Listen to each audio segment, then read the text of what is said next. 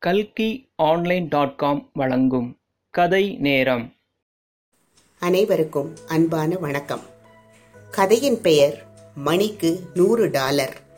எழுதியவர் ரம்யா நாகேஸ்வரன். வாசிப்பவர் ஆர் மீனலதா மும்பை. இந்த கதை ஏப்ரல் ஒன்று ரெண்டாயிரத்தி ஐந்தாம் ஆண்டு மங்கையர் மலர் இதழில் வெளியானது. இதோ கேளுங்கள் கதையை மணிக்கு நூறு டாலர். ரசத்திற்கு ஜாக்கிரதையாக தாளித்தேன். கொஞ்சம் புகை அதிகமாகிவிட்டால் மேலே உள்ள ஸ்மோக் டிடெக்டர் அலறத் துவங்கிவிடும். பலமுறை இந்த அமெரிக்க சமையலறையில் வேலை செய்து பழகிவிட்டதால் இதெல்லாம் இப்பொழுது தெரிந்துவிட்டது. சமையல் ரெடி. சாப்பிடத்தான் ஆள் இல்லை வழக்கம் போல மருமகள் ரீமாவும் மகன் விவேக்கும் இன்னும் வேலையிலிருந்தே திரும்பவில்லை. இப்பொழுதெல்லாம் ரீமா எட்டு மணிக்கு வருகிறாள்? விவேகோ இன்னும் லேட்டாக வருகிறான். என்னடா? என்று கேட்டால் இருவரும் சரியாக பதில் சொல்வதில்லை. ஏதோ மழுப்புகிறார்கள். விவேக் அமெரிக்காவுக்கு வந்து பத்தாண்டுகள் ஓடிவிட்டன. ரீமா அசாமை சேர்ந்தவள். இன்னும் அவளிடம் சேர்ந்தாற்போல் பத்து வாக்கியங்கள் பேசியதில்லை. நிறைய புன்சிரிப்புகளோடு சரி அவர்களுக்கு இன்னும் குழந்தை பிறக்கவில்லை. இன்று எத்தனை மணியானாலும் விவேக்கிற்கு சாப்பாடு பரிமாறி விட்டுத்தான் தூங்க வேண்டும் என்று நினைத்து கொண்டேன். நான் இன்னும் ஒரு வாரத்தில் கிளம்பி விடுவேன். பிறகு அவர்கள்தானே பார்த்து கொள்ள வேண்டும். சோர்வாக வந்தான் விவேக். என்னம்மா இன்னுமா தூங்கல? என்றான். நீ முதல்ல சாப்பிடு என்றபடி. ஏன்பா வேலை அதிகமா? ரொம்ப சோர்வா இருக்க? நேரம் கழிச்சு வீட்டுக்கு வர என்றேன். அவஸ்தையாக சிரித்தான். அதெல்லாம் இல்லைம்மா உங்ககிட்ட சொன்னா அனாவசியமா ஏதாவது கற்பனை பண்ணி கவலைப்படுவ என்று இழுத்தான். சொல்லலைன்னா தான் கவலையா இருக்கு. சொல்லுப்பா என்றேன். வேலையில் ரொம்ப மன உளைச்சல் கம்பெனி நஷ்டத்தில் ஓடிக்கிட்டு இருக்கு. அதை வாங்க சில பெரிய கம்பெனிகள் போட்டி போட்டுக்கிட்டு இருக்காங்க. வாங்கின பிறகு எங்களுக்கெல்லாம் வேலை இருக்குமா இல்லையான்னு தெரியல. ரீமாவுக்கு வேற குழந்தை வேணும்னு ரொம்ப ஆசை. அதுக்கு ட்ரீட்மெண்ட் எடுத்துக்கிட்டு இருக்கோம். பலன் இருக்குமான்னு தெரியல. இந்த பிரச்சனைகளினால ரெண்டு பேருக்கும் அடிக்கடி சண்டை வேற வருது. ரொம்ப கவலையாகவும் மனசோர்வாகவும் இருக்கிறதுனால என்று இழுத்தார். திக்கென்றது அதனால என்றேன்.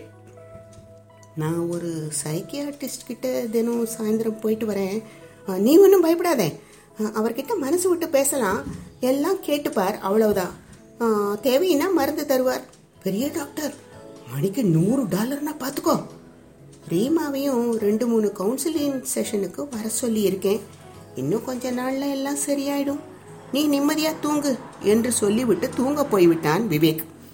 அடுத்த நாள் இருவரையும் கொஞ்சம் சீக்கிரமாக வீட்டுக்கு வர சொன்னேன். வரும்பொழுதே ஊதுபத்தியின் வாசனையை முகர்ந்தபடி என்னம்மா விசேஷம்? என்றான் விவேக். உங்க நூறு டாலர் டாக்டருக்கெல்லாம் தாத்தா வந்திருக்கார் என்றேன். இருவரும் முழித்தபடி என்னை தொடர்ந்து வந்தனர்.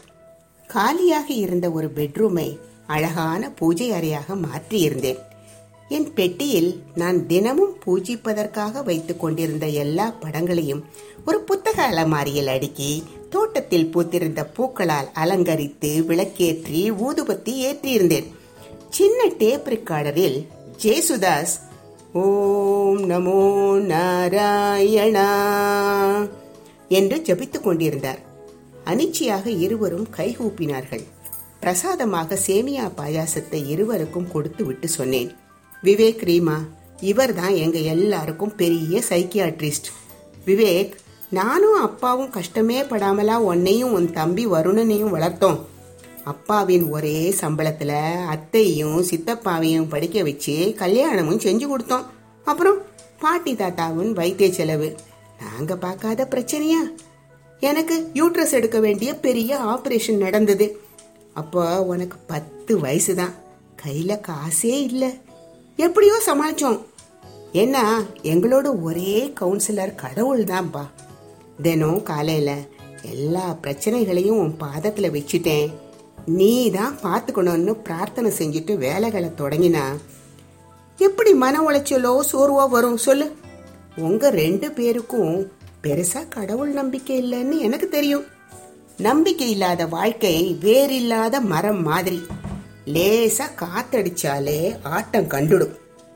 இருவரும் ஒருவர் முகத்தை ஒருவர் பார்த்து கொண்டார்கள். இவ்வளவு நாளா இந்த வீட்டில் பூஜை அறை இல்லை. எனக்காக ஒரு வாரம் ஒரு வாரம் இந்த சைக்கியாட்ரிஸ்ட் கிட்ட ட்ரீட்மெண்ட் எடுத்துட்டு பாருங்களேன். ஒரு மணி நேரம் வேண்டாம். பத்தே நிமிஷம் போதும் என்றேன். அவர்களின் முகத்தில் தெரிந்த தெளிவை பார்த்தால் செய்வார்கள் என்றுதான் தோன்றியது.